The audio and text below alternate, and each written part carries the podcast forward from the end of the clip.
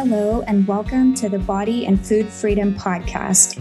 I'm your host, Vanessa Preston, trauma informed mental health social worker, psychotherapist, and nutritionist. I'm the creator of the Body and Food Freedom Project, a women's group focused on helping women make peace with food and their bodies. I know firsthand how dieting, food restriction, and body shame can steal our joy and have us playing small in our own lives.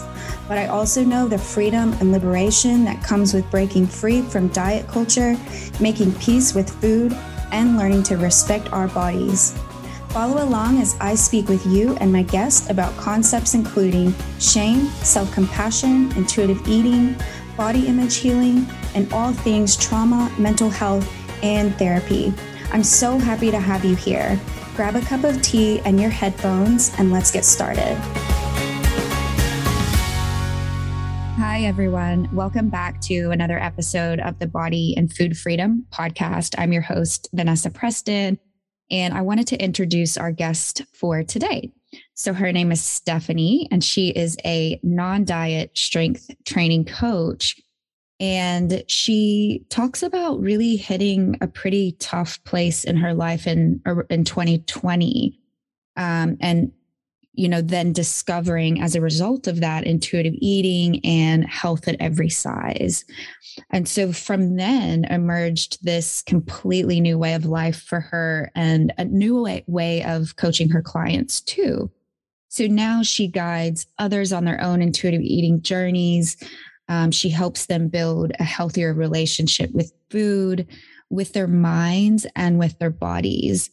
And she talks about what she wants is for others to courageously create the life they hoped weight loss would bring them now. And we talk a little bit about that, about this idea that we have to reach a certain body or certain goal weight before we were, will allow ourselves to show up in our lives or before we allow ourselves to experience joy. And so, what you can expect from our conversation is we talk about shame, we talk about self compassion, and she has some great tips for self compassion. Um, we talk about her journey from you know the classic diet approach um, with her coaching to actually incorporating and integrating intuitive eating um, and we also talk about a little bit about how you can continue to improve your relationship with exercise this is an episode you won't want to miss so stay tuned and we will get started Hi, everyone. As you just heard, I'm here with Stefanie, a non diet strength training coach. Um, I actually heard her on another podcast and I had to invite her to mine. Um, so, welcome. Thank you. Yeah. Where so are you? Yeah. I'm where- in Ontario, Canada. Okay, cool. I always like to ask where everyone is. Yeah. Um, so, tell me or tell my listeners too just a little bit about you as a human before we jump in. Yeah. Um, me as a human, um, I like to move. I have a lot of energy inside of me. um, so I strength train for sure. I like to participate in other fun sports just for fun basketball, shooting hockey pucks around. So I do love sports. I like watching sports. I love reading. I love pets. I don't have any, but if you have a dog and you want me to walk it, I will walk your dog. um, I love to hike. Um, nature is my true love. it yeah. brings me peace. I want to travel and see so many beautiful places. Yeah. that well, is me. you, you can put us on your list if you want. You can when all of this when all of this COVID mess hopefully is over, you can definitely come here. There's beautiful places to hike. Yes, well, already on the list. So yeah.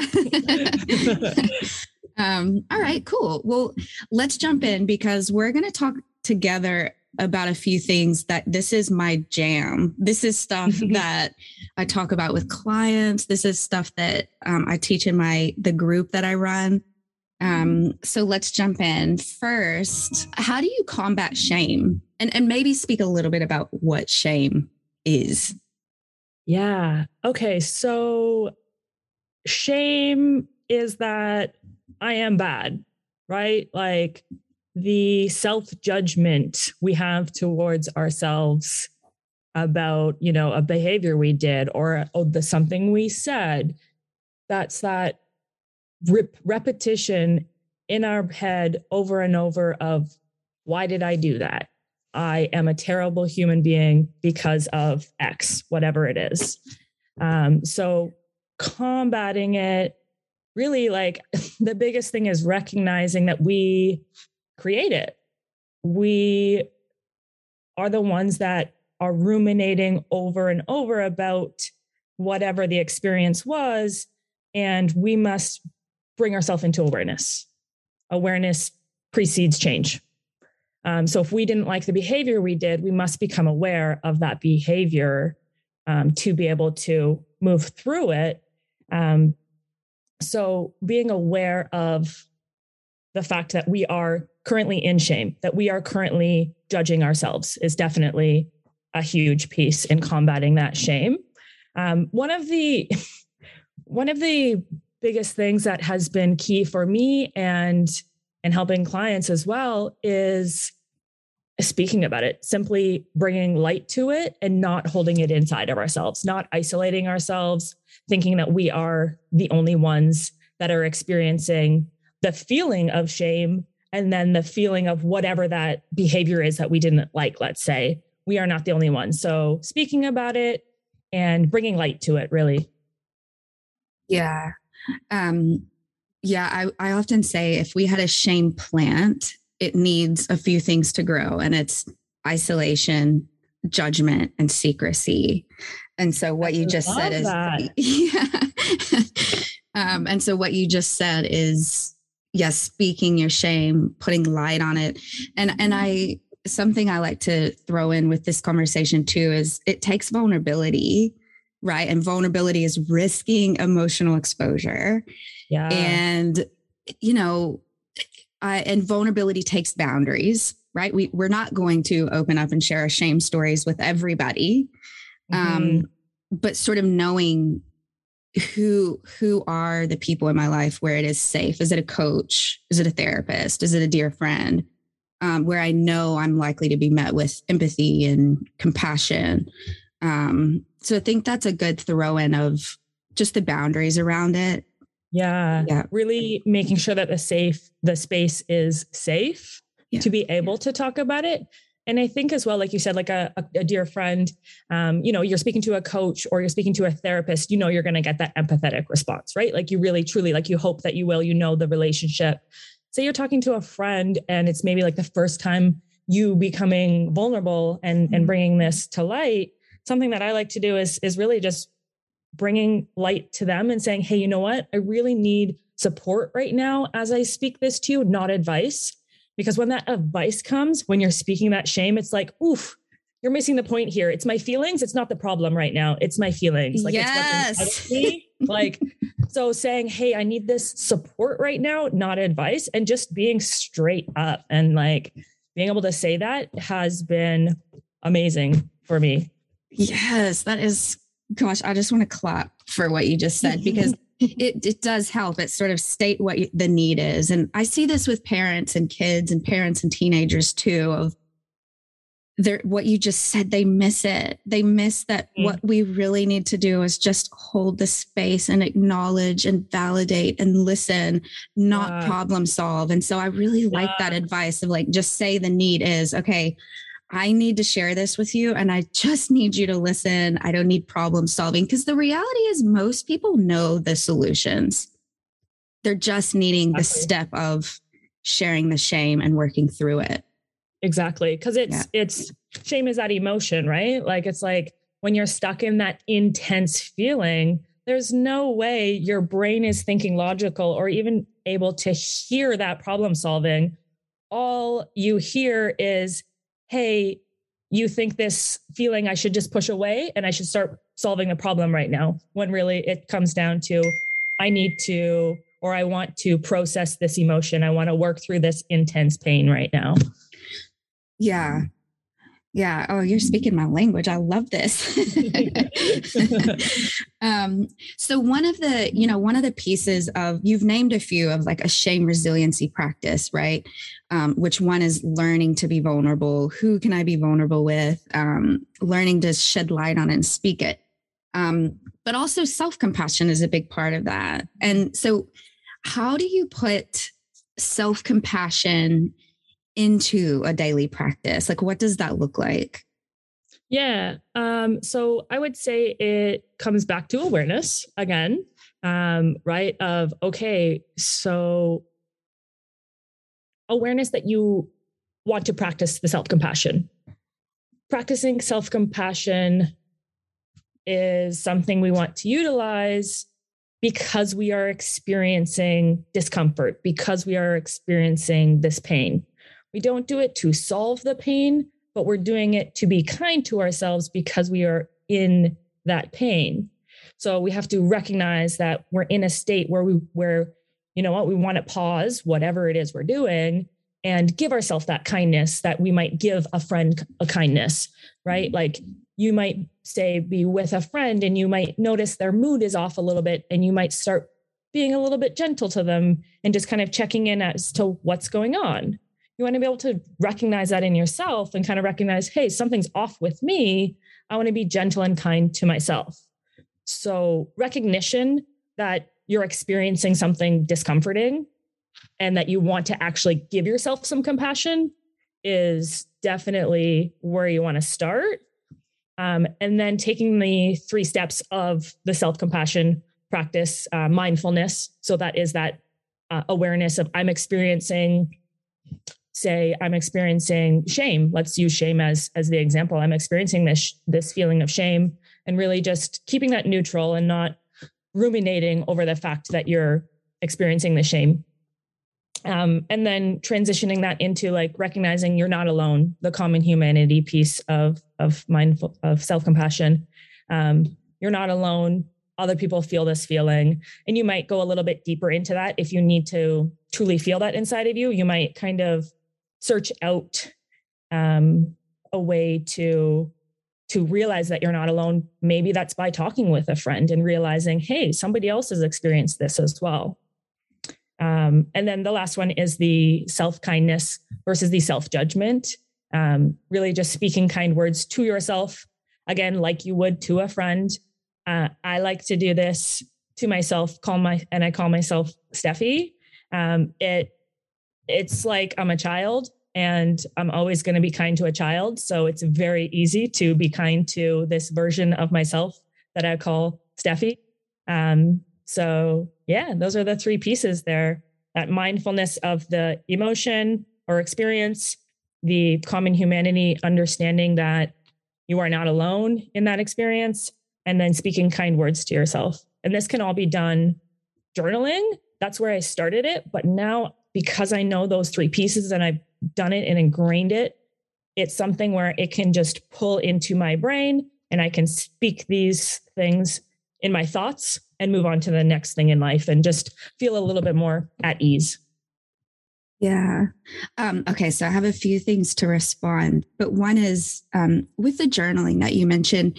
Did you, because I get asked a lot about journaling and different techniques, did you have a certain journaling technique that's helped you with this area most? Like, was it just like free writing or was it like a gratitude thing? What, what?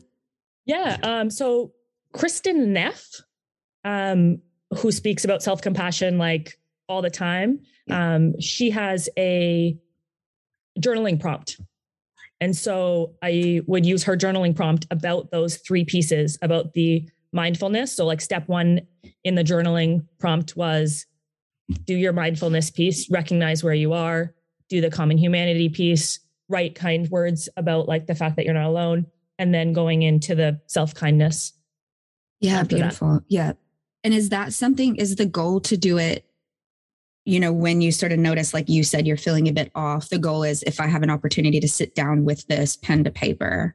Exactly. And it's, it's really about utilizing it when you are experiencing something discomforting, not to fix the discomfort, but because you are in discomfort. Knowing that this is not a get rid of this discomfort and want to move it away. It's that I want to be there for myself because I'm in discomfort. I want to be, have my own back while I'm in discomfort, just like you would want to do for a friend.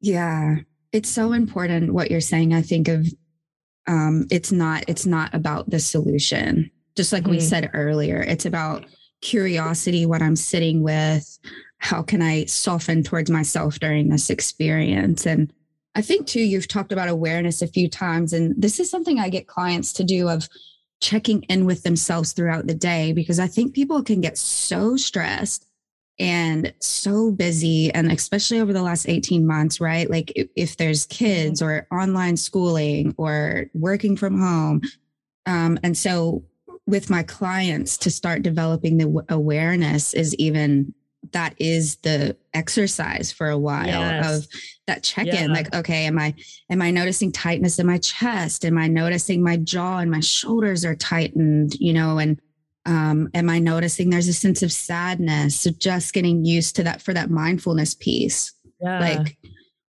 mm. i have thoughts um, so you started speaking about like the internal experience um, about like what we're feeling right? Would you say tuning into that feeling first is something that you would want to someone to ha- learn through like the awareness through? Or trying to understand that like word to the emotion? I think I, I do. Often I tell people start where it feels most possible for you. Right. Yeah. So we yeah, might. What's natural, right? Yeah. Yes. Yes. So, oh, cool. There's often this like, especially with sort of like cognitive behavioral styles, which certainly has, um, you know, benefits to it, but sometimes I just find that certain models can be a little bit rigid with no, you got to go to the thought first, or you got to go to this right. first. And right. I think, well, where does it feel natural to go? Is it, or what feels more possible? If, especially if people are experiencing depression or anxiety or trauma, mm-hmm. it's like, what feels possible right now for you? Yeah. Of, yeah. do we check in with just the physical or do we check in with the curiosity of what even is this? Because you're right. Some people, some people don't even have the language for yeah. um, for what feeling they're even sitting with you know yeah you know i think that is great. It's really about meeting yourself where you are in that moment right? Like yeah. you might one moment be able to find the word. You might not be able to find the word but be able to find the ex like the internal um, feeling sensation right? That's yeah. great. Yeah. And the, the other thing you said that i love is the Steffi thing. Like mm-hmm. it's it's it's sort of this way. I think. Correct me if I'm wrong, but you're sort of c- connecting with your inner child of, you know, okay, Steffi, and I don't know what it sounds like for you, but it's safe or it's okay or just yep. putting your hand on your heart and, and sort of connecting with that inner little one. Um, I do I do find most people soften if they think about their younger selves. Sometimes there's complexities behind it, but most people soften. Yeah, it's that's it's, it's exactly it. And it's yeah. fun. Like and it just like makes me smile. yeah. Um I heard you say and I just want my listeners to hear this because it was so brilliant. Um I heard you say on on another podcast that you will text yourself can you can, can, can, you talk about that? Because i seriously love it. Sometimes i'll go back and read the text that i send to myself and i just like I go whoa that was an intense moment that i was experiencing right? Um yeah um it's so I said that I will do those three pieces of the mindfulness practice in a journaling or in my mind. Yeah. And there's times where if I'm doing it in my mind and it just doesn't click or doesn't flow, um, I will go to the text message thing and simply just like text myself as if I'm texting a friend. I'm like, oh, hey, Steffi, I'm feeling X, like I'm experiencing X. And then it kind of comes through and I and I get this response of like, okay, like yeah, like there's a, again, it's almost like validation. I'm validating myself in those moments, right? Um, and then again, like with the self kindness piece, texting myself, I'm pretending I'm texting a friend at times. Yeah. It's like, how would I respond to a friend? And that's really what that self compassion practice is all about, right? Speaking to yourself like you would a friend. Yeah. And the texting part seems to click for me. well, and I, I loved that because sometimes there's on a practical level, we can't like bust out a journal, right? If we're like at yeah. work and we just got out of a tricky meeting and we're sort of, or, you know, whatever it is. Um, but that, the, I loved that suggestion and I've started telling my clients, I don't take credit for it, by the way, but, um, but it's, it's this, it's just a quicker way, isn't it? Of going, hang on, I'm going to put words to this. Um, yeah. but it doesn't require, like I said, pulling out the journal when it's not practical. Exactly. And I've done it where I've done, notes, like a note in my phone to mm write it, but it doesn't have the same effect. And also, again, being able to go back and reflect at it and to look at it easily the next time I do it gives that reassurance of, hey, we worked through this last experience and we're here now in a like, and I can work through this experience right now as well. Yeah. Well, it, I, and I think that's, that's a little bit of resilience building too, of like being able to look back quickly and go, hey, I, I, I experienced this Eh, eh, you know repeatedly or mm-hmm. and i was able to sit with it or move through exactly. it. Exactly. Yeah. Um we've touched on it a little bit but i want to make sure we don't miss anything. So i wanted to ask you how do you put the shame resiliency into daily practice? To be honest i i think it comes back to everything i said. Like i think it's pulling the pieces of what we said and figuring out what works for you that daily practice doesn't mean you know having that one person or a couple people that you know you can reach out to um, is definitely huge and the awareness piece like i think the I think I'll never stop saying awareness. I know. Awareness awareness of, oh, I'm recognizing that I am judging myself right now. Right. And then getting into the curiosity mindset from that from that judgment of, hmm, why am I feeling this way? Like, what's going on? Being able to uh, um, not judge ourselves through that experience, and and also I think a piece of this is maybe if it's, you know, you're in a busy time, you're in a busy moment, you don't have time to call a friend, and you can recognize you're in that space of shame, moving that shame to guilt, at least to lessen the load by simply just noticing, you know what, I am not a bad human for X, whatever it was. I instead, I did not love my actions around X, and that does not make me a bad human. And you can at least shift away from that shame and move it a little bit more towards guilt, which is a little bit less intense, if you will, until you can get to actually being able to talk to someone about it and get it outside of your body. Yeah, I'm glad you brought that up because the the whole sort of difference between shame and guilt is how I like mm-hmm. to say it is shame is I am the mistake and guilt is mm-hmm. I made a mistake. So exactly. Yeah. The, the guilt is labeling the behavior. Shame labels our whole human selves. And so I exactly. love that you brought that up of just even being able to shift towards, okay, I'm not loving this behavior. Maybe it went against my value system. Maybe it's something I've been working on, but yeah. it doesn't mean, it doesn't have to mean I'm a terrible human. Exactly. And then we can continue the day showing up as ourselves and process that later when we have time, really. Yeah. I was thinking that too. Yeah. The importance of you can do this on reflection. So if you mm-hmm. can't, it's almost sort of book, bookmarking it. And, yeah. you know, when you have a quiet moment to, to sort of come meet yourself in that way, do that. So it doesn't have to be like in the moment. Exactly. Um, yeah. Yeah. Um, so, okay, we're going to switch gears just a little bit, but I wanted to ask you with the strength training that you do, what yes. what's the difference between the intuitive eating and then the classic diet approach? Like I said, I know yeah. we're switching gears a little bit, but yeah. yes. Okay. So, um, where to start? I know that's a big question. so, let's start with the, you know, the classic diet approach or classic um, lifestyle change approach. I think a lot of people hear the word diet and they think, oh, I'm not dieting. This isn't what I do. This is just a lifestyle change.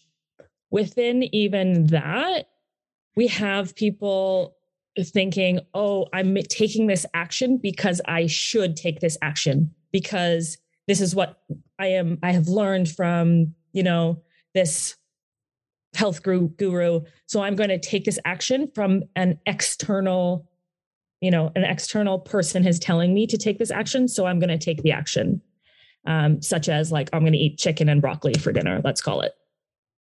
And then we have the intuitive eating style approach to things where let's use the meal time as a, another example of okay well i'm not going to listen to somebody else telling me what i'm going to put inside of my body. I'm actually learning what my body needs via listening to internal cues.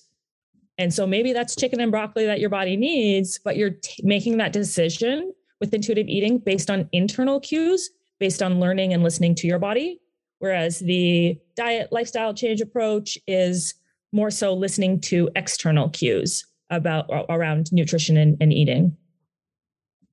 Yeah. And when you say external cues, you know, I think things like calorie counting apps, or like you said, following whatever health coach on Instagram who's recommending whatever meal plan. And mm-hmm. it does sort of give away your power and autonomy.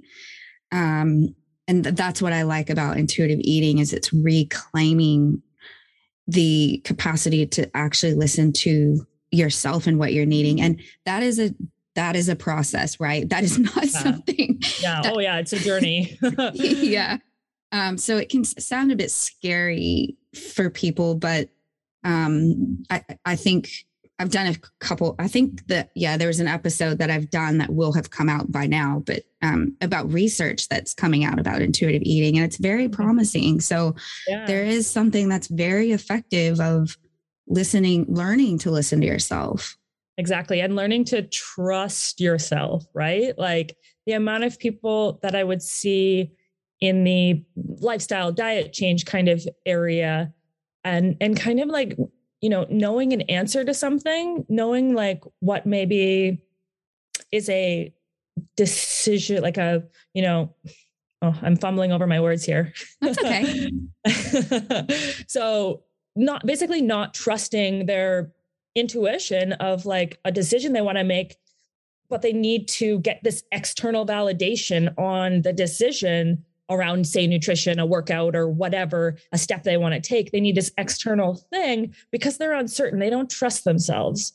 Whereas with that intuitive eating, it's like you learn to trust yourself and you learn to, again, meet yourself where you are in that moment and respond to yourself, like respond to your body of whatever it's asking for in that moment.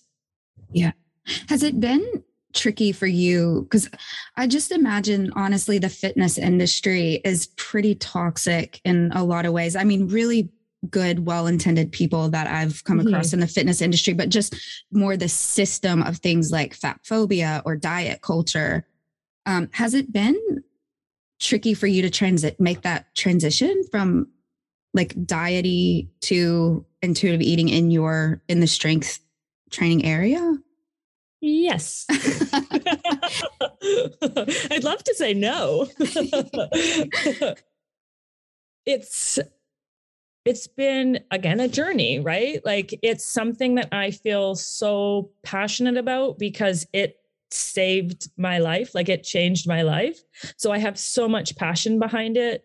Um so I will not stop. but it it it has been, you know, being able to educate people on just a different way to approach it and being able to really like ask people are you thinking about you know trying to make these changes for aesthetic reasons or are you trying to make these changes and eh, for you know health reasons? What is the the main driver behind your your movement focus? Like yeah, sure, I do strength training, but we have, you know, like people are doing cardio as well. And it's like, oh, I, I want to do this cardio. I'm like, well, okay, like, great. Why do you want to do this? Is this because you think it's going to change the way you look aesthetically? Or are you actually looking to improve your cardiovascular fitness? Like, are you looking to improve, improve your heart health? Like, what is it that you're trying to do? So, just simply being able to make people think a little bit more about what's the intention behind their actions um, has been a really, you know, good start to get people thinking because there's a lot of people who come into the gym who think they want to get healthy and then they realize, oh, but like I want this fat loss because of aesthetic reasons, not per se health reasons. Okay, so I have to ask, and you can share just what you're comfortable to share. This is my therapist brain in action, but I'm curious what does it look like when you say it changed or saved your life? Yeah. So if we rewind about 10 years or so ago, I did a bodybuilding competition, which definitely started my restriction phase within nutrition, if you will. Um, and basically, since then, I have yo yo dieted, um, gained and lost, you know, the same 10 or 15 pounds multiple times. And as we know, that is detrimental to your health. It is not great for your health whatsoever. So last year, I experienced a syncope episode, um, which to an extreme, essentially, I had a seizure. And so that was no fun. Um, and I stopped strength training. And that basically, I lost my identity when doing so. So that was like a mental challenge in itself. Um, you know, losing myself in that, I definitely learned, okay, like don't put all of my identity in in that strength training piece. Yeah. Um, so I learned that that's for sure. But uh, that just pulled away such a big piece of my life. I was getting intense migraines, intense, like just head pain when my heart rate got up past like a hundred beats per minute. I would get this intense head pain. It was awful. Um, my mental health deteriorated because of not being able to train, because of not knowing what was going on, not getting the help from the doctors. And we just didn't know what was going on. Um, and so I started to restrict more food, thinking it was actually epilepsy, thinking, oh, bad sugar, I should try keto. Or I didn't fully try keto, but you know, like what's the internet telling me? Like what what's the fad thing that I can do to try to help myself? Because I didn't know what the problem was. Um, and after I restricted more, I had another uh, one of the syncope seizure episodes and was really just like, this cannot be my life. Like I cannot be fearing these episodes and not be training. Like training, it, it was my outlet, is my outlet. Like I love it. And not being able to do the thing that I coach other people to do was like, whoa. um, so November 4th, uh, last year, I listened to a podcast which then had me admitting that I likely had binge eating disorder. Like I I knew it, but I just wouldn't say it. Like, and I was like, no, we're just gonna ignore that. um, so yeah, then it was talking about intuitive eating, and I was just like, yep, like this is the change I have to make, or else who knows what's gonna happen. Like I was not in a good state mentally or physically like and it was i was not living my life. Like i was essentially figuring out how to get you know on with the day and just make it through the day. So intuitive eating came in and it was a journey basically of finding myself after spending the last 10 years of my life just using every piece of energy in me trying to make my body look a certain way versus being myself. So I definitely lost myself. I, I have now been able to, you know, do the things that I have wanted to do over the last 10 years that I had basically been waiting to do, waiting to be until I lost the weight. It was like, okay, life's on a standstill until I lost the weight. And then intuitive eating was like, hey, hey, you know what, Steffi? You can be that Steffi now. You don't need to wait for anything. So, yeah. I've been shaking my head the whole time trying to like stay quiet because so much of what you just shared in terms of your story and thank you for sharing that. Um, but I think it's so relatable in my own journey. I can relate to some of that, and then I mm-hmm. know my listeners can. And one one of the things I was thinking as you listened, it, or as I was listening, is um, just the idea that our body sort of whispers messages to us. Yeah, and if we are not tuning in, it will eventually be screaming, right? Like and it and, and i think that's some of what you described is i just wonder where these little messages maybe your body was trying to give you but not necessarily receiving which again i think is so relatable and the other part of your story that i was just holding is i think when when a sickness comes up or like a chronic illness i think people can move from diet culture to wellness culture where it's it's then become a little bit of obsession about how do i manage these symptoms and mm. there's so many they call them protocols which just drives me nuts but they're diets so yeah. um you know in my own journey i was given like the anti-inflammation protocol, the antihistamine protocol, you know, cut out all right. the carbs, cut out, you know, fast until noon and all of that stuff just made everything worse. Yeah.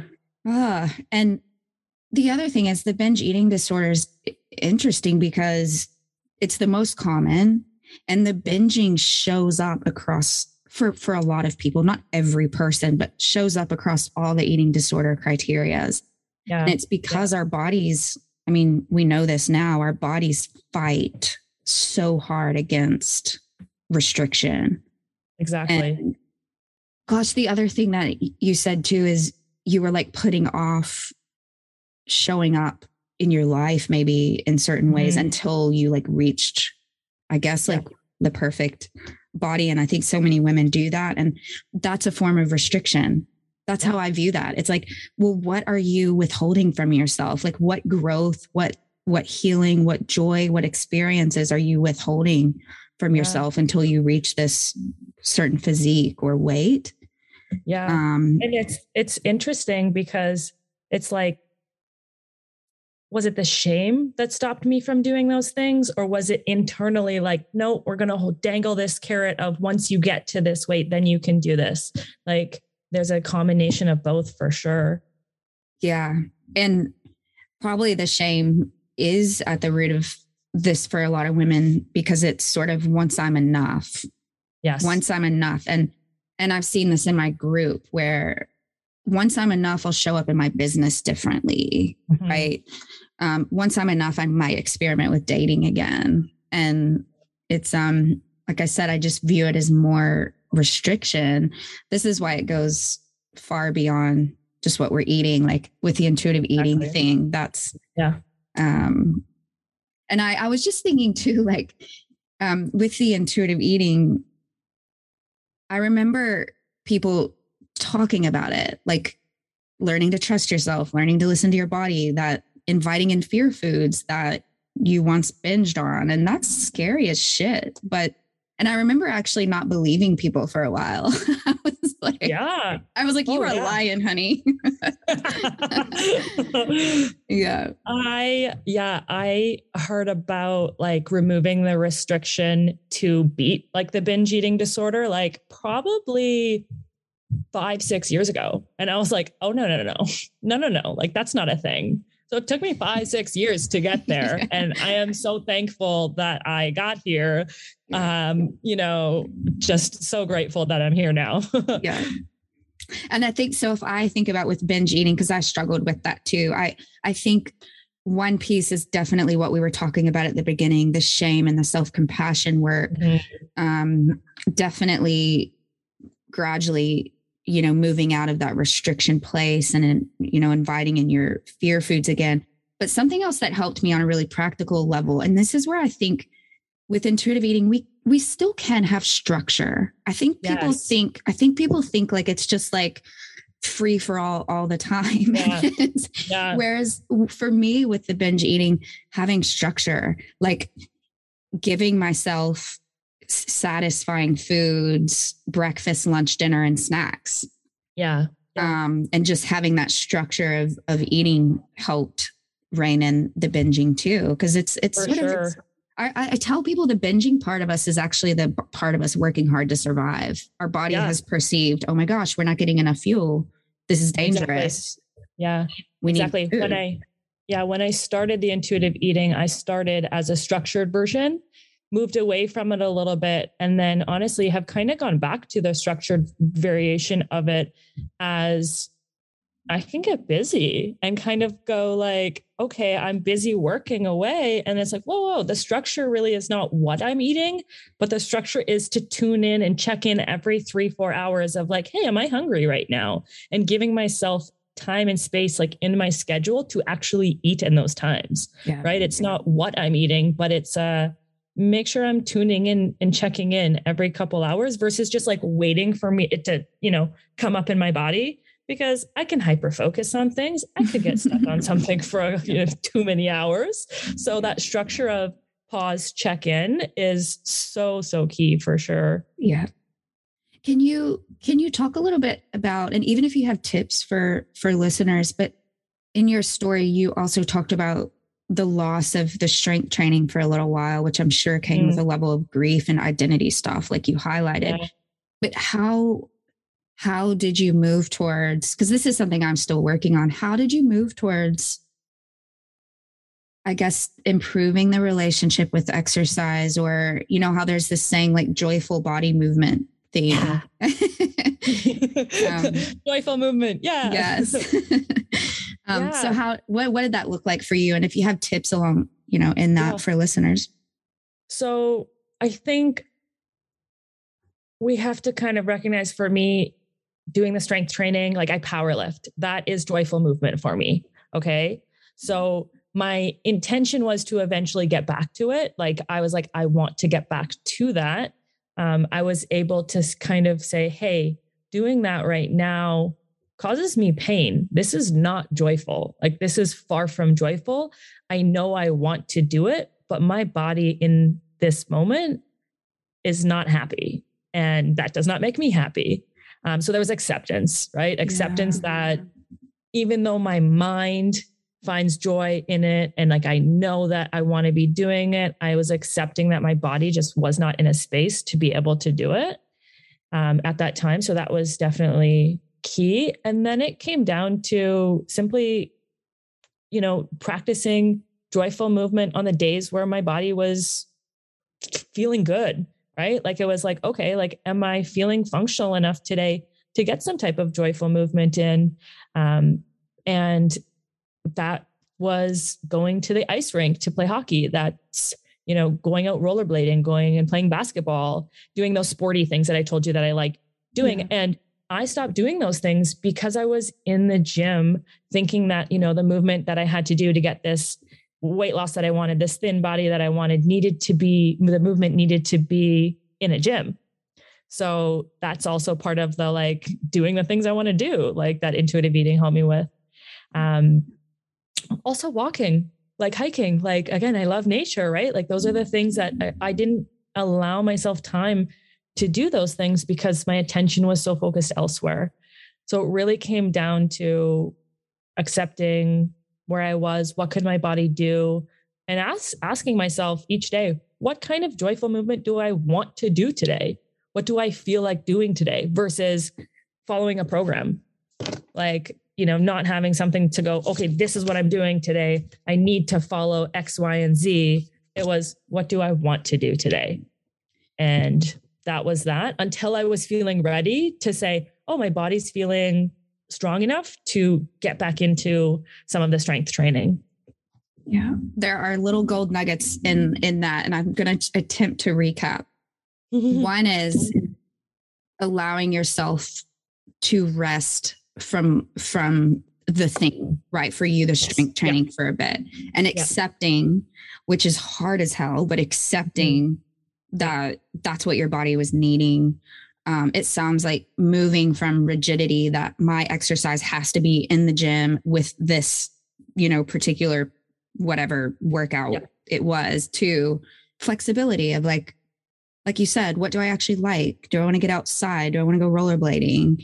Yeah. Um, and you know, something I've been experimenting with myself is using the idea of the same concept of concept of body neutrality. And so this is if there's listeners going like I don't find joy in movement like yet. Yeah, yeah, yeah, yeah. Sort of sort of moving from okay, well can we move from a real maybe dislike for it to just a neutral thing of like Love I don't if it. yeah, I'm going to go on a walk. I don't have to enjoy it, but I'm just going to be with myself wh- while I'm, you know, moving yeah. and and and just be present for what is this like um, because with me i'm like i sit all day right? Like i yeah. sit and listen all day. And so if i you know for parts of my journey if i'm waiting for joy to accompany me it's it, it, might be a while. So i've sort of given myself yeah. permission of i know this i know it i know it my body feels better if i've moved even if it's a hike or a walk. So i'm yeah. like i can feel neutral about this too. I don't have to like find joy quite yet Exactly. And I think um the so walking was definitely one of the things that I was when I stopped strength training, there was a phase where I just like really couldn't do anything high intensity yeah. at all. So it was strictly walking. And it was like, well, this is boring. So it was like sh- maybe I didn't find joy in the walking, but then even simply linking to listening to a podcast, listening to an audiobook, like something that I would not be reading because I do love reading, but like something um, that was just different for me that maybe the joy was brought in via that versus within the movement in itself. So linking it with something was helpful, which is kind of opposite of what you said of like being with yourself in the in the movement, right? Um, but I like but I like present. that sorry i yeah. like that tip though of like yeah. okay if it doesn't feel joyful what can i do to like move towards that? So i, I love yeah. that idea of like listening to a book or a podcast or music that makes you happy you know? Exactly. And it's kind of even like saving that book for oh i listen to this when i walk. So you're getting excited for the walk due yeah. to oh yeah i get to listen to the book that i'm i'm listening to. Yeah. Yeah i love that. Um well so as we come to a close um do you have do you have a couple things you want to leave my listeners with? One of my favorite, I don't want to call it a quote. Let's call it a quote. quote is basically it's suffering equals pain times resistance. That's good. So yeah. And I think a lot of people see this and they go, resistance, what are you talking about? Right. And that just comes back to that judgment that we were talking about at the beginning. Like your feelings of whatever you're experiencing, it might be challenging, but the more we try to push it away, the more we try to just like ignore it, we are creating more suffering because of that. If we can remove that resistance, remove that judgment, we might not fall into the shame, right? That we were talking about. And we can just sit through that discomfort and it will pass much faster. Yeah, that whole, I don't know who said this. Definitely, I didn't make this up, but like the whole what you resist persist. Yeah.